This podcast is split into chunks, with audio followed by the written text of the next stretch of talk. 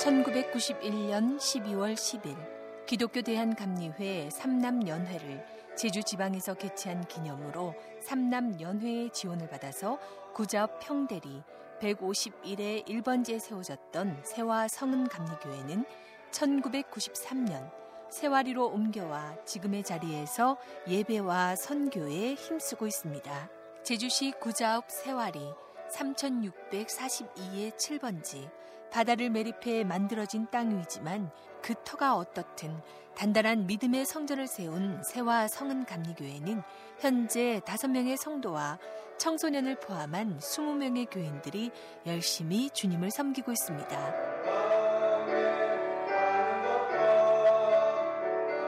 교회 바로 옆 길을 사이에 두고 규모가 큰 장로 교회가 위치해 있지만 결코 주눅들지 않고 주님 안에서 지역을 섬기는 일들을 게을리하지 않는 모습이 참 인상적인 세화 성은 감리교회였습니다. 사실 기독교 대한감리회 세화 성은교회는 방송국 홈페이지에 올려진 글을 보고 찾게 된 교회입니다.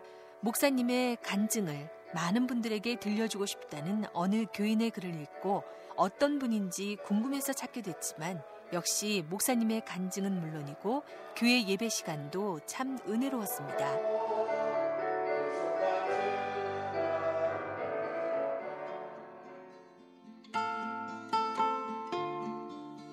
2004년 7월 주님께선 유하선 목사를 보내서 이 지역의 영혼들을 살피라 하셨지만 처음 부임했을 때 세와 성은 감리 교회의 상황은 참 열악했습니다. 이런 곳에서 목회를 하게 된 과정을 잠시 들어봅니다. 제가 전에 천안에서 사역을 하고 있었거든요. 천안 반삭감리교회 전영기 목사님께서 제주도에 이렇게 단독 목회를 할 수 있는 곳이 있다라고 같이 가보자 그래서 왔다가 이렇게 지금 목회를 하게 되었습니다. 제가 왔을 때는 한 명도 없었습니다. 그 전에 이제 교회 역사를 보니까 교회 출석 예배 인원만 한 30여 명이 됐었는데 많은 성도들이 이제 육지로 좀 이사 가시는 분들도 있었고 뭐 여러 가지 제가 알지 못하는 상황에 의해서 좀 다 이렇게 흩어져 가지고 제가 매우 안타깝게 생각하고 있었죠. 그 상황은 제가 제주 와서 알았습니다. 저는 원래 제가 그 당시 2004년도에 영국으로 어, 유학은 아니지만 그 이민 생활을 한번 외국 생활을 한번 해보고 싶어서 이미 영국 교회 한인 교회와 이미 다 얘기가 다 됐었고요. 가려고 비행기 티켓팅도 다 끝내놓은 상태였는데 반석교에 있는 목사님께서 이렇게 단독 목회지가 있다고 해서 같이 가보자라고 하셔가지고 왔다가 지금 이 건물 안에가 이렇게 많이 바뀐 겁니다. 그 전에는 저 뒤에 있는 저 큰 장의자가 양옆을 해서 아주 길게 쭉 되어 있었는데 그래서 맨 뒤에 앉아가지고 기도하는데 주님께서 제 마음 속에 내가 있어야 할 곳이 여기다라는 말씀을 주셔서 그래서 제가 영국 가는 것도 포기하고 이곳에서 어, 목회를 처음 시작하게 되었죠. 이전에 섬기던 성도들은 모두 뿔뿔이 흩어져 버리고 아무도 없는 교회 예배당에서 혼자 예배를 드렸지만 아이들에 대한 소망을 품게 되면서 거리 전도를 통해서 하나둘 아이들을 교회로 데려오게 됩니다. 가정의 형편이 어려운 아이들에게 직접 밥도 해서 먹이고 돌봐주다 보니까 아이들의 부모들은 걱정을 덜게 되고 목사님은 어린 영혼들을 위한 섬김의 삶이 감사함을 알게 되면서 목회가 즐거웠다고 합니다. 작은 손들을 모아서 큰 목소리로 드렸던 기도의 제목들을 하나님께서는 하나도 놓치지 않고 다 들어주셨고 그런 기도의 응답으로 아이들의 믿음도 점점 커져만 갔습니다. 3주간을 아무도 없는 예배당에서 예배를 드렸죠. 그러다가 어, 구자 하나로 마트에서 어린이 전도를 시작하여 한 아이를 전도했고 그 아이를 통해 지역 아동들을 어, 전도하게 되었습니다. 하루는 다섯 명의 어린이들이 교회 사택으로 놀러 왔었어요. 한 아이에게 밥은 뭐니? 라고 물었지요. 그때 그 시각이 오후 3시경이었습니다. 당연한 질문이었지만 그 아이의 대답은 아침은 못 먹었고요. 점심은 라면 하나 깨 먹었어요. 라고 대답하더라고요. 너무나 충격적인 대답이었습니다. 매일 그렇게 지낸다는 말에 마음이 너무 아팠어요. 그날부터 아이들에게 식사를 제공하고 학교 공부, 성경 공부 등을 시작했고 방학 기간 동안에는 아침, 점심, 저녁 그리고 간식 등을 제가 직접 밥을 해서 아이들에게 주었습니다. 그러다 보니 새와 성은 교회를 가면 밥을 준다라는 소문이 나기 시작해서 아동부 30명에 이르는 부흥을 경험하게 되었습니다. 하지만 주님께선 유아선 목사의 더 강한 연단을 원하셨는지 큰 시련을 안겨주십니다. 아이들을 태운 상태에서 일어난 교통사고로 유아선 목사는 20일 동안 의식도 없이 사경을 헤매게 되는 일이 발생한 것입니다. 유하선 목사는 담당 의사가 3일 안에 의식을 찾지 못할 경우 식물 인간이 될 확률이 크고 의식이 돌아와도 정신 장애를 가질 수 있다고 했지만 의사가 말한 3일 후에 정확히 깨어나서 뇌 수술도 피할 수 있었던 것은 하나님의 은혜요 섭리라 생각합니다. 성탄 전야제와 어, 새벽송을 하고 귀가하던 중에 일주 도로에서 중앙선을 넘어오던 행인을 피하려다가 차량 전복 사고를 당했습니다. 제가 눈을 뜬 것은 병원 아니었습니다. 손과 발을 움직여 보니 괜찮아서 간호사에게 집에 가고 싶다고 했지만 간호사들은 계속해서 제 말을 거절하는 거예요. 당장 교회에 가서 성탄절 예배를 드려야 하는데 안 보내줘서 얼마나 애를 태웠는지 모릅니다. 그때 한 간호사가 당신 왜 그리 집에 가고 싶어하냐고 물었고 저는 예 다름이 아니라 성탄 축하 예배를 드려야 하는데 제가 교회 담임 전도사라서 제가 없으면 우리 교회는 예배를 인도할 사람이 없기에 가려고 한다라고 대답을 했습니다. 그러자 그 간호사는 약간 당황해하며 제게 핸드폰을 보여주며 날짜를 확인하라고 하더라고요. 그래서 확인해 보니 제 기억엔 분명히 2004년 12월 25일 새벽 1시경이었는데 휴대폰의 날짜는 2005년 1월 20일인 겁니다. 저를 담당한 의사는 제 부모님과 감사님 여러 목사님들에게 이 환자가 3일 안에 의식을 못 찾을 경우 뇌사 상태, 즉 식물인간이 될 확률과 혹 의식이 돌아와도 정신 장애를 가질 확률이 대단히 높습니다라고 말했다 하더라고요. 그런데 그 의사가 말한 3일 후에 제가 의식을 찾기 시작한 겁니다. 그러던 중 다른 종합병원으로 이동하게 되었지요. 뇌진탕과 오른쪽 귀 상태가 중태라서 뇌 수술과 귀 수술도 해야 한다고 했습니다. 그런 하나님의 도우심으로 뇌출혈 상태가 빠르게 호전되어 뇌 수술을 피하게 되었습니다. 하지만 다시 옮긴 병원에서 같은 차에 탔던 아이 가운데 한 명이 뇌를 다쳐 입원해 있는 것을 보고 큰 충격에 빠지게 됩니다. 다른 아이들은 괜찮지만 그 한 아이는 누구보다도 열심히 기도하고 섬기는 아이였기에 왜 하나님께서 교통사고가 나게 하셨고 다치게 하셨는지 눈물로 묻고 또 묻게 됐다고 합니다. 하나님께서는 성경 말씀으로 응답해 주셨습니다. 후송된 병원 엘리베이터에서 우리 교회 한 아이를 보았습니다. 그런데 저를 몰라 보더라고요.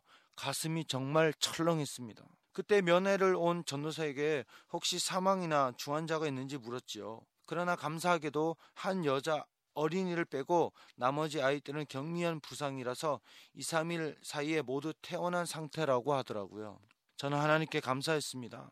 하지만 저를 알아보지 못하던 그 아이를 생각하며 하나님께 침상에서 울기 시작했습니다. 또 그리고 하나님께 물었습니다. 하나님, 아무도 없는 교회에서 교회 부흥을 위해 애쓰고 땀 흘리고 노력했는데 사고를 저만 당하면 되지 왜 이 아이들 이 사고를 당해야만 했습니까? 왜입니까? 얼마나 울면서 물었는지 모릅니다. 그 후 2개월 만에 퇴원을 하여 교회로 돌아와서 기도하던 중에 성경 말씀을 읽던 중에 하나님께서 욥기 1장과 2장 말씀으로 응답해 주시더라고요. 욥이 범죄하지 아니하고 하나님을 향하여 원망하지 아니하니라. 이 말씀이 저를 붙들어 주었습니다. 그래서 하나님께 원망하지 말자. 원망하는 것은 하나님께 죄를 짓는 것이니 하나님의 말씀이 저를 붙들고 이끌어 주셨고 저는 그 말씀에 즉시 순종하였습니다. 이 순종함이 있는 후 저를 알아보지 못하던 여자아이도 뇌 수술을 안 했고 안 해도 될 만큼 호전 상태가 아주 좋았습니다. 말씀에 순종하니까 선한 일을 하나님께서 하셨습니다. 뿐만 아니라 제 사고 소식을 접한 제주지방 37개 감리교회와 목회자, 사모님, 그리고 성도들의 금식 중보 기도로 큰 수술 없이 빠른 회복을 본 것이라고 봅니다. 역시 중보 기도의 힘은 위대한 것을 어, 제가 직접 경험하게 되었지요. 이 자리를 빌어 감리교 모든 목회자, 사모, 성도님들께 감사의 마음을 전합니다. 하나님의 말씀대로 순종하고 마음을 다잡았던 유하선 목사에게 하나님께서는 사고의 처리도 순조롭게 이루어질 수 있도록 도와주시게 됩니다. 다시 한번 하나님은 살아계시고 역사하는 분이라는 걸 깨닫게 된 유하선 목사는 자신이 해야 할 일이 무엇인지 한 영혼이 얼마나 귀하고 소중한지를 알게 됐다고 합니다. 사고를 낸 당사자로서 아이들의 가정을 찾아가서 도의적인 책임을 갖기 위해 한 아이의 집에 갔습니다. 한 가정의 아버지께서 다른 가정에 어, 직접 전화로 자신의 집으로 오도록 하더라고요. 이때 사실 저 많이 긴장했습니다.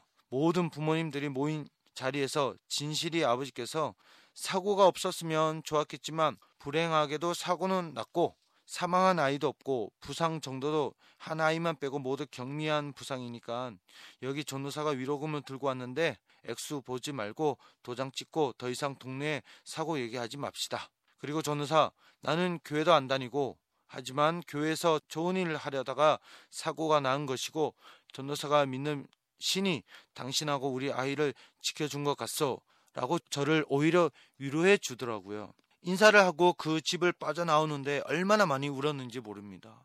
그리고 새벽 기도 후에 욥기 42장 5절 말씀 내가 주께 대하여 귀로 듣기만 하였사오나 이제는 눈으로 주를 배움나이다 이 말씀으로 그때서야 하나님은 살아계시고 역사하시는 분이라는 것을 확신하게 되었습니다. 이 사고로 저는 하나님을 영과 혼과 몸으로 만났고 경험하게 되었습니다. 아, 교회에서 기도하는 중에 하나님께서 제게 이사야 6장 8절부터 13절 말씀으로 나 같은 것도 사랑해서 살리셨는데 너를 통해 한 영혼이라도 더 구원하기를 원하노라 라고 말씀해 주셨습니다.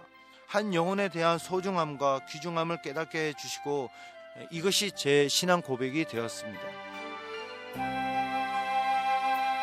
성탄 전야 예배를 드리고 새벽송을 하기 위해 가던 아름다운 어린 영혼 일곱 명. 그 마음을 주님께서 예쁘고 귀하게 보셨는지 큰 문제 없이 모든 것들이 해결되게 해주셨고 또 사고를 당했던 그 아이들을 다시 교회로 불러주셔서 신실한 믿음의 일꾼으로 자라게 해주셨습니다. 교통사고로 뇌를 다쳐 몸에 마비가 왔던 아이. 그 아이가 자라서 방송국 홈페이지에 글을 남기고 목사님의 간증을 세상 사람들에게 알리고 싶다는 마음이 큰 아이로 자라게 됐습니다. 그 아이가 바로 김소희 학생입니다. 함덕 고등학교에 다니는 김소희 학생은 하나님이 지켜주셨다고 믿기 때문에 다시 교회를 찾았고 떠날 수 없게 됐다고 고백합니다. 그 일곱 명이 나왔다가요. 그 저희로 인해서 그 30명이 다시 부흥, 부흥됐었잖아요. 내가 사고 이후로 다시 일곱 명만 출석됐는데요. 그때까지는요 저희들이 많이 기도가 많이 필요했어요. 또 전도도 많이 필요했고요. 교회 부흥을 위해서 기도도 했고요. 또 교회에서 좋은 점이 있다면요. 말씀을 기도 듣는 것도 감사하고요. 말씀을 들으면서요 제가 조금씩 건강해지기도 했거든요. 곧 약을 또 끊을 수 있다는 소식도 있고 해서요. 태어나 교회에 와서요. 그 기도도 하고요. 또 말씀 들으면서 하나님이 그 저를 지켜주셨다는 그런 고백도 하게 되고 저를 그 부, 말씀으로 붙잡아 주셨기 때문에 떠날 수가 없었어요. 자주 편지를 써서 목사님과 사모님을 감동시키기도 한다는 김소희 학생은 마냥 교회가 좋고 주님이 좋은 마음이 예쁜 학생이었습니다. 우리 목사님은 일단 재밌고요. 설교도 재밌고요. 총각이었던 전도사님 시절에는요. 저녁에 와도 밤 늦게 와도요. 계속 밥을 맛있게 해주셨어요. 목사님은요. 저희를 잘 챙겨주셨어요. 사모님은요. 또 우리가 또 속상한 점 있으면요. 같이 들어주기도 하고요. 또 같이 기도해 주시기도 하고. 그냥 목사님이 못 들어주신 거 있으면요. 사모님이 직접 들어주시기도 하고. 그런 게 저희한테는 더 좋은 거죠. 사고 이후로요. 제가 많이 불편했어요. 다리도 마비되고 혀도 마비되고요. 그때 이게 그 물리치료 받으면서요. 걷기 시작하고 그 파도 완전 다 나았는데요. 그때 그 태어나고요. 교회 나와서 예배드리기 시작했는데요. 그때 목사님 말씀 듣고요. 그 저한테는 그 살아계신 하나님도 하나님도 마찬가지지만요. 그 저를 지켜주신 하나님도 맞는 것 같아요. 특히 김소희 학생의 동생인 김주한 군은 지금은 중학교 2학년생이지만 사고가 날 당시 어린 나이인데도 불구하고 늘 주님께 기도하기를 멈추지 않았다고 합니다. 그 기도 내용을 들었던 많은 분들이 감동을 받았지만 정작 자신은 잘 기억하지 못하는 장면 가운데 하나이기도 합니다. 하지만 그 마음과 간절함은 기억하고 있는지 목사님과 친구들이 다 같이 예배 드릴 수 있게 해달라고 빌었다 얘기합니다. 전도사님과 사고난 누나 형들 동생들 그 다친 거 다 낫게 해주고 예배당에서 같이 예배할수록 도와달라고 기도했습니다. 또 활기찬 예배 드릴 수 있게 도와달라고 기도했습니다. 씩씩한 말투가 듣기 좋아서 교회 자랑을 다시 한번 해달라 부탁했습니다. 어린 나이지만 감사함을 아는 아이로 성장해 가는 것도 교회의 큰 축복이 아닐까 하는 생각이 들었습니다. 우리 교회는 발반사로 전도를 할 수 있게 되었고 발반사로 인하여 사람들이 건강해졌습니다. 우리 아버지도요. 그리고 또 다른 교회들이랑 같이 기도도 하고 축구로 전도하고 같이 이야기를 나눕니다. 축구를 통해서 믿지 않는 아이들도 전도를 해서 같이 예배 드릴 수 있었습니다. 이렇게 두 남매가 어려운 가정 환경에서도 씩씩하고 건강한 몸과 마음을 가질 수 있게 된 것은 모두 새와 성은 감리교회의 관심과 노력이 컸기 때문이 아닌가 하는 생각이 들었습니다. 그런 고마움을 알아선지 김소희 학생은 목사님과 사모님에 대한 마음이 참 깊었습니다. 김소희 학생이 방송국 홈페이지에 목사님을 소개하고 싶다는 글을 올린 것도 다 그런 이유가 아닐까 싶습니다. 특히 김소희 학생이 올렸던 글에는 유하선 목사님이 청력을 회복한 일이 적혀 있습니다. 유하선 목사님은 오른쪽 귀에 청력을 잃어버리고 큰 상실감에 빠지기도 했지만 살아있는 것이 감사하고 한쪽으로도 들을 수 있다는 것에 감사했기에 이 모든 것이 하나님의 은혜라 받아들이게 됐다고 합니다. 오른쪽 청력 수술을 필요하다며 제주에 있는 병원에서는 서울 삼성병원으로 가보라고 했고 그리고 그곳에서 2005년 6월 달에 수술을 받았습니다. 하지만 청력은 회복되지 않았습니다.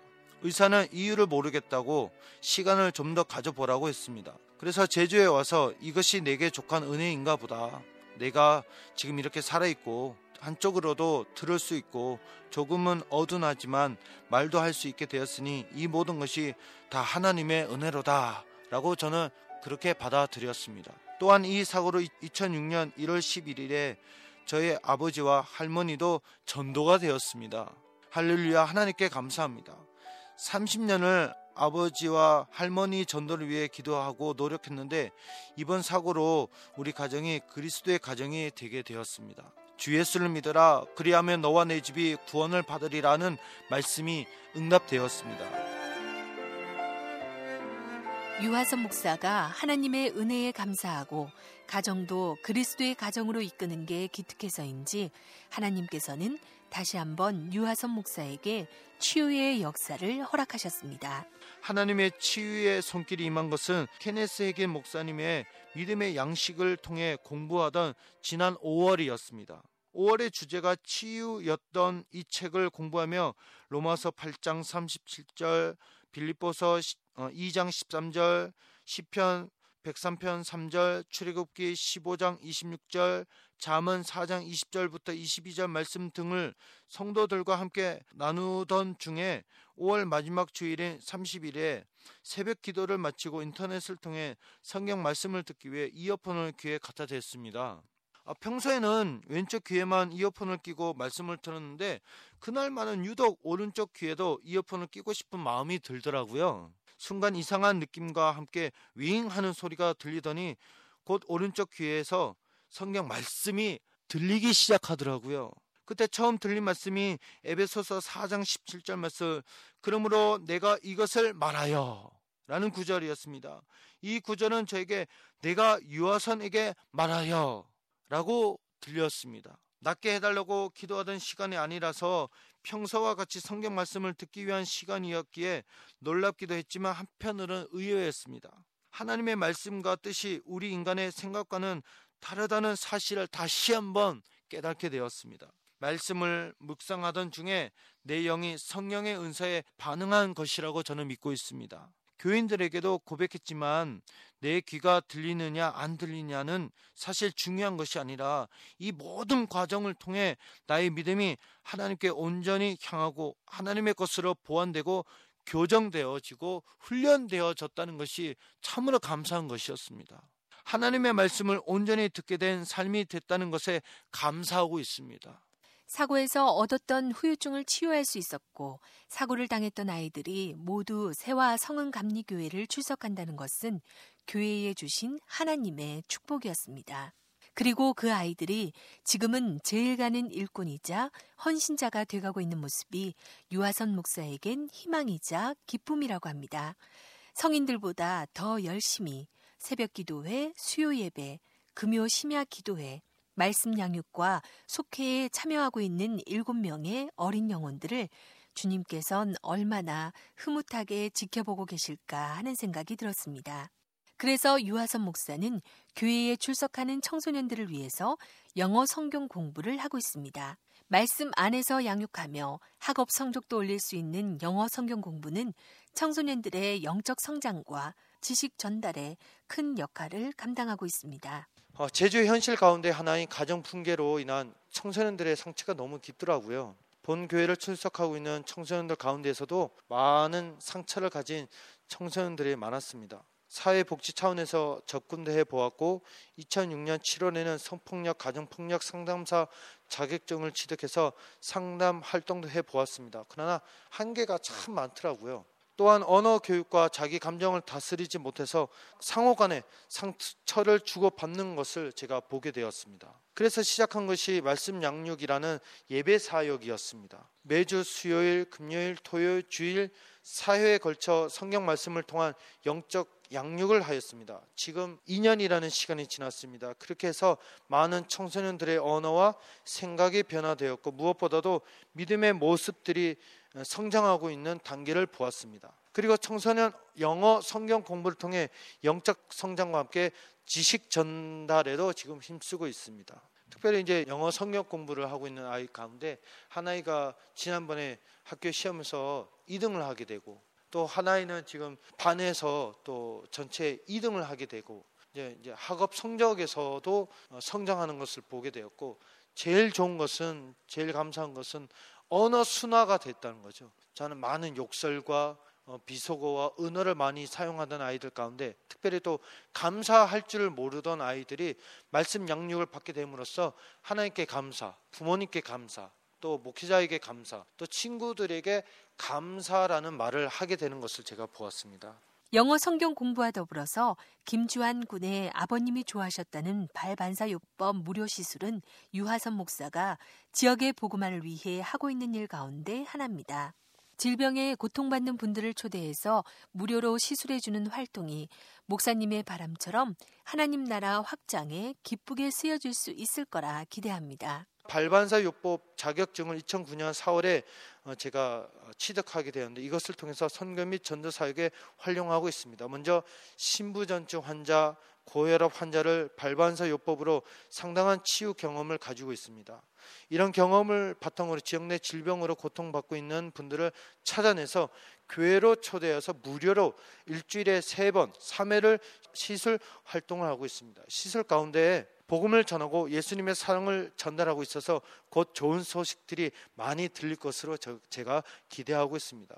사실 영어 공부처럼 청소년을 위한 양질의 교육과 돌봄 서비스, 그리고 발반사 요법 무료 시술은 지역의 복음화를 위한 비전으로 행해지고 있습니다. 그 밖에 또 어떤 일들을 하고 있는지 들어봅니다. 매주 토요일 아직 하나님을 경험하지 못한 분들을 하나님 곁으로 데려오기 위해 거리 전도에도 지금 힘쓰고 있는 상태입니다. 또 음식과 전도지를 나, 어, 함께 나눠주는 거리 전도는 일반적인 전도의 모습이 아니라 주님이 당신을 사랑한다는 그 메시지와 함께 마음을 전달하고 있습니다. 또 그리고 저는 지역 내 월봉 축구회 회원으로 가입해서 30대부터 50대 형제들을 만나고 있습니다. 그들과 운동을 같이 하면서 전도하고 있고요. 그리고 저는 이렇게 기도합니다. 하나님, 월봉 축구회가 월봉 선교회가 되게 해 주세요. 라는 이런 비전으로 그들을 만나고 전도하고 있습니다. 그리고 동제주 복지관에서 열리는 세미나와 진행하는 어, 복지 프로그램에 적극적으로 참여해서 세월이뿐만 아니라 구자 지역에 좋은 소문이 있는 교회가 되게 하려고 노력하고 있습니다. 그리고 마지막으로 군부대 사정으로 일정하게 예배를 드리지 못하는 것이 매우 아쉽지만 교회 주변 전투 경찰대와 협조해서 경찰 요원들이 주일 종교 행사를 드릴 수 있도록 돕고 있고요. 군 부대 선교를 통해 찬양 인도자, 악기 연주 봉사자로 섬기는 이들이 한 세 명 정도 생겨났습니다. 이를 통해서 예배 활력소가 되고 있습니다.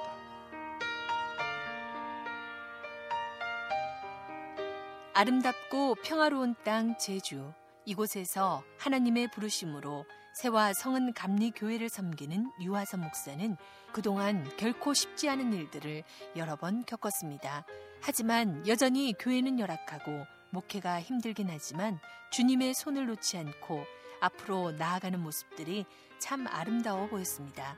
그리고 지금은 소중한 협력자인 아내, 또 사랑스러운 아들과 함께 새로운 희망을 보며 더욱 열심히 주님의 사역을 감당하고 있습니다.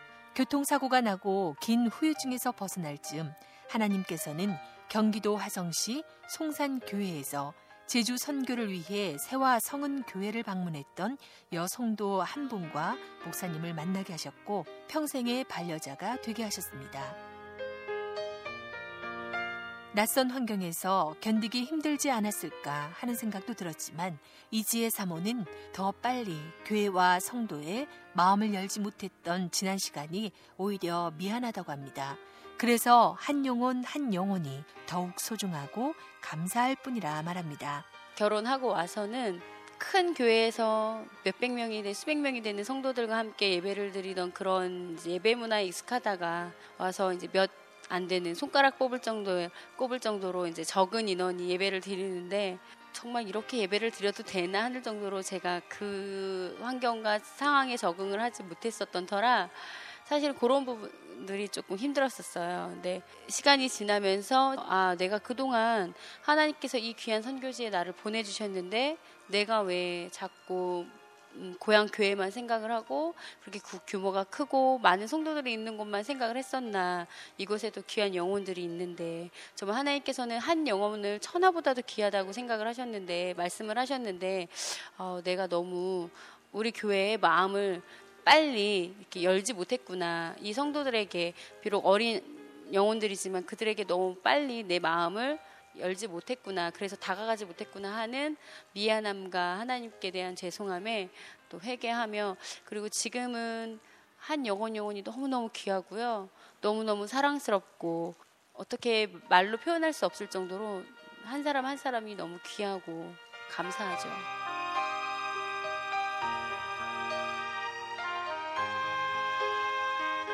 지금은 4살이 된 아들 하아. 이렇게 세 식구가 단란한 가정을 꾸리고 있지만 사실 이 소중한 아이를 품에 안기까지 고통의 시간은 참 길고도 힘들었습니다.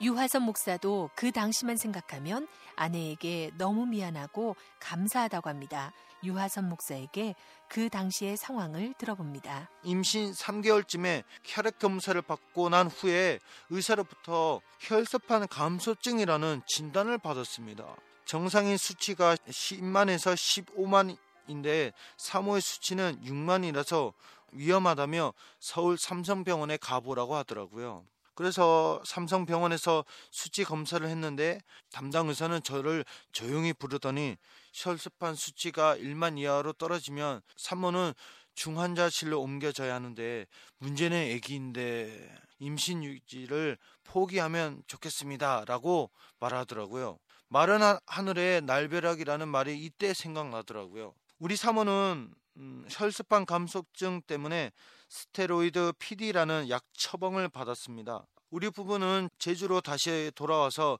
매일 눈물로 특별 기도를 밤낮으로 했습니다. 임신 6개월쯤에 중기 초음파라는 진료를 했는데 의사에게 아이의 뇌실 사이즈가 위험 수준이라는 진단을 또한 받았습니다. 이 질병을 가진 아이들의 대부분이 심장병을 갖고 태어나거나 또 어린 나이에 죽거나 장애우가 된다라고 말하더라고요. 그러면서 우리에게 어, 임신 유지를 포기할 것을 종용하더라고요.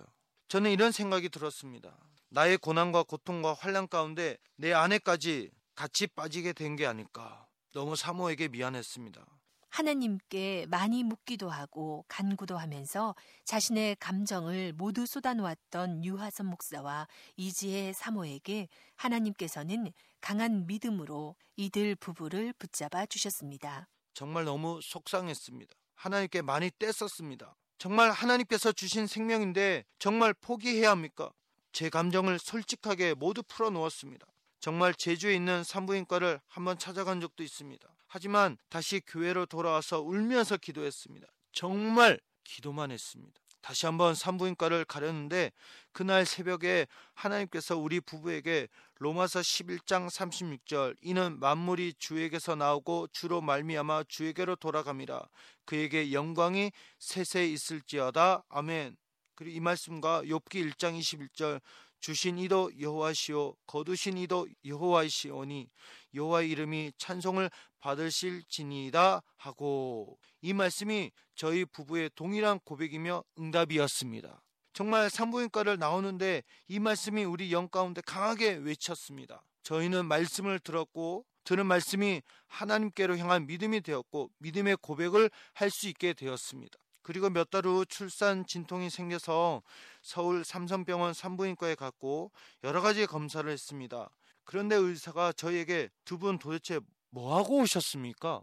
아니 혈소판 수치가 3주만 해도 약을 복용해서 겨우 5만을 유지했는데 이번 검사 수치가 정상으로 나왔습니다. 걱정 말고 자연분만에만 신경 써 주십시오.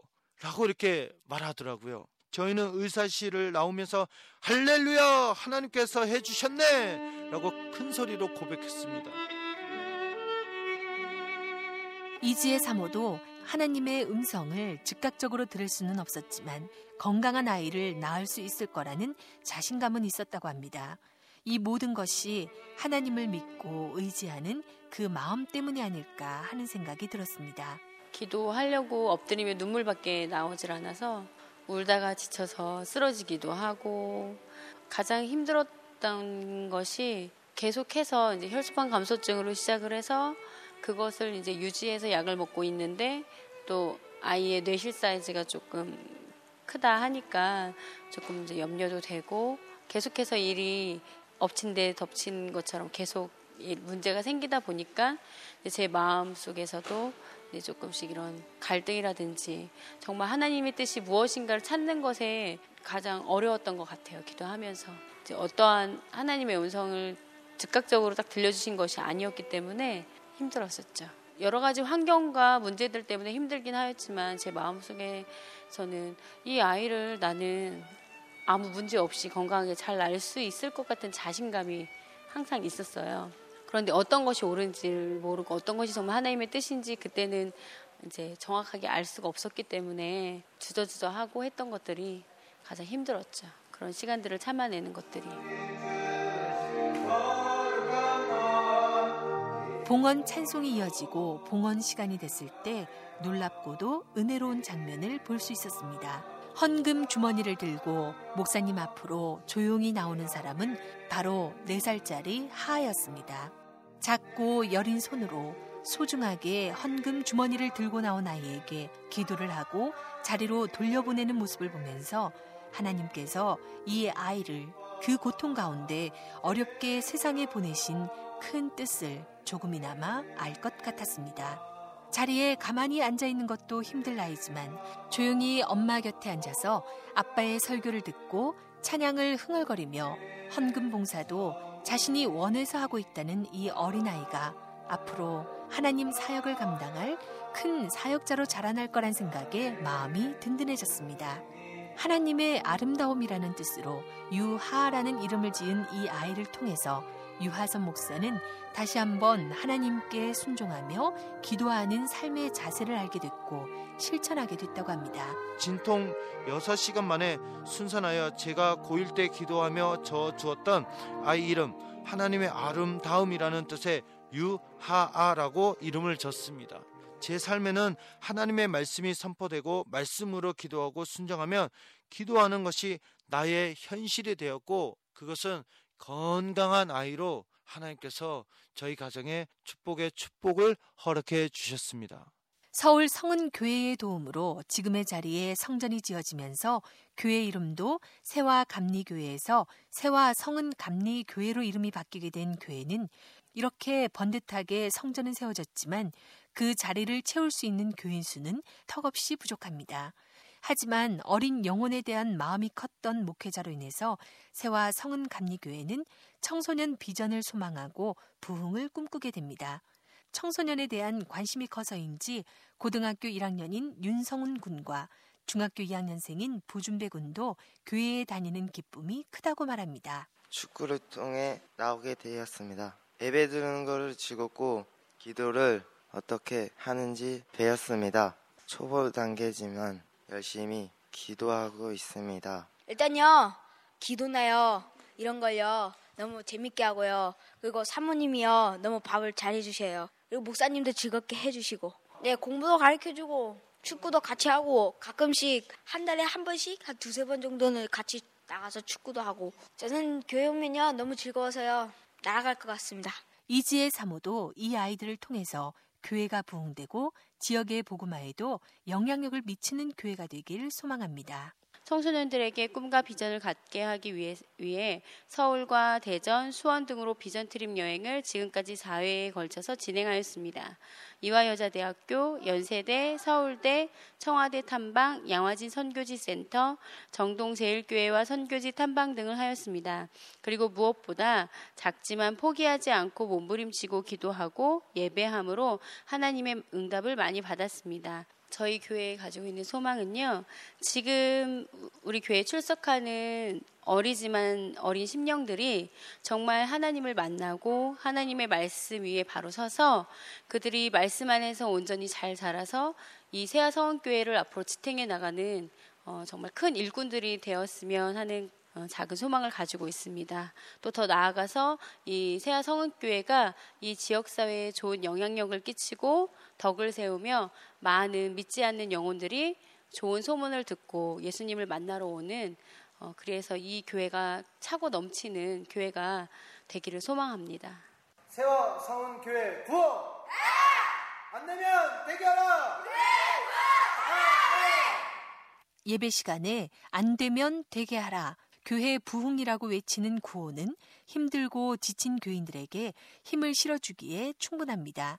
유하선 목사도 제주가 척박하고 힘들지만 구호를 외칠 때의 목소리처럼 강하고 끈질기게 선교와 전도에 힘쓰는 교회가 되길 소망합니다. 이 척박하다고 또 힘들다고니 제주 이 땅에 많은 사람들은 부흥이 안 돼서 떠나가고 포기하지만 포기하지 않기 위해서 제가 사실은 특전사 공수부대를 나왔거든요. 공수부대 부호가 안 되면 되게 하라입니다. 그래서 안 되면 되게 하라. 무엇 할까? 교회 부흥을 위해서 포기하지 말자. 지친다고 안 된다고 어, 낙심하지 말자. 끝까지 해보자. 정말 성실하게 끝까지 해보자는 의미에서 구호를 삼아서 음, 교회가 선교와 전도하는 일에 열심을 내려고 하고 있습니다. 6년 전 사고로 뇌를 다쳤던 김소희 학생은 지금 교회에 제일 가는 일꾼으로 성장했고 김소희 학생의 동생과 친구들도 믿음의 일꾼으로 잘 성장해 가고 있습니다. 아직 사고의 후유증으로 약을 계속 먹고 있는 김소희 학생은 유아선 목사가 은혜 가운데 낫는 것을 보고 말씀과 기도로 나을 수 있다는 확신을 갖게 됐다는 고백을 했습니다. 그 믿음으로 김소희 학생도 건강하게 나을 수 있기를 소망합니다. 유하선 목사는 교회의 일들 대부분이 기도로서 이루어지는 걸 청소년들이 보고 느낀 만큼 신실한 주님의 자녀로 잘 성장할 거라 기대합니다. 음, 교회적으로는 교회학교 청소년부 겨울 기도학교라는 행사를 서울 수원 등에서 계획하고 있었고 학생들의 겨울 기도학교 작정 헌금으로 50여만 원을 1년 동안 했습니다. 하지만 턱없이 부족한 재정이었지만 하나님께서는 17개월 동안 기도한 우리를 송산감리교회를 통해 올 2월에 응답해 주셨습니다. 재정의 어려움 없이 선교 비전 트립을 잘 다녀왔습니다. 또한 3월에는 나리 태풍 피해로 인해 화재 위험이 있었던 교회 건물 보수에 필요한 천여만 원의 경비가 36개월간의 기도 끝에 서울 한사람교회 임영훈 감독님을 통해 채워졌고 지난 4월에는 노후된 교회 촬영의 미션 수리비로 필요한 150만 원을 위해 기도했는데 하나님은 오히려 부평교회 홍은파 목사님을 통해 새로운 교회 촬영을 장만해 주셨습니다. 그리고 8월에는 40개월간의 기도 끝에 수원 오목천 교회 김찬원 목사님을 통해 교회 외벽 방수 페인트 공사를 하게 되었습니다. 이런 놀라운 체험들을 통해 초신자가 대부분인 교회 성도들과 청소년들은 와 정말 기도하면 되맨이라는 고백을 하게 되었습니다. 하나님은 정말 살아계셔서 역사하신 분이시고요. 하나님은 전능하신 분이시고요. 하나님은 우리의 생명을 주관하신 하나님이십니다. 저는 이렇게 고백하고 있고 이 고백이 제 신앙과 제 인생과 제 목회의 가장 큰 어, 기준이고 또 이 기준을 통해서 이 고백을 통해서 하나님께 영광 돌리기를 원합니다.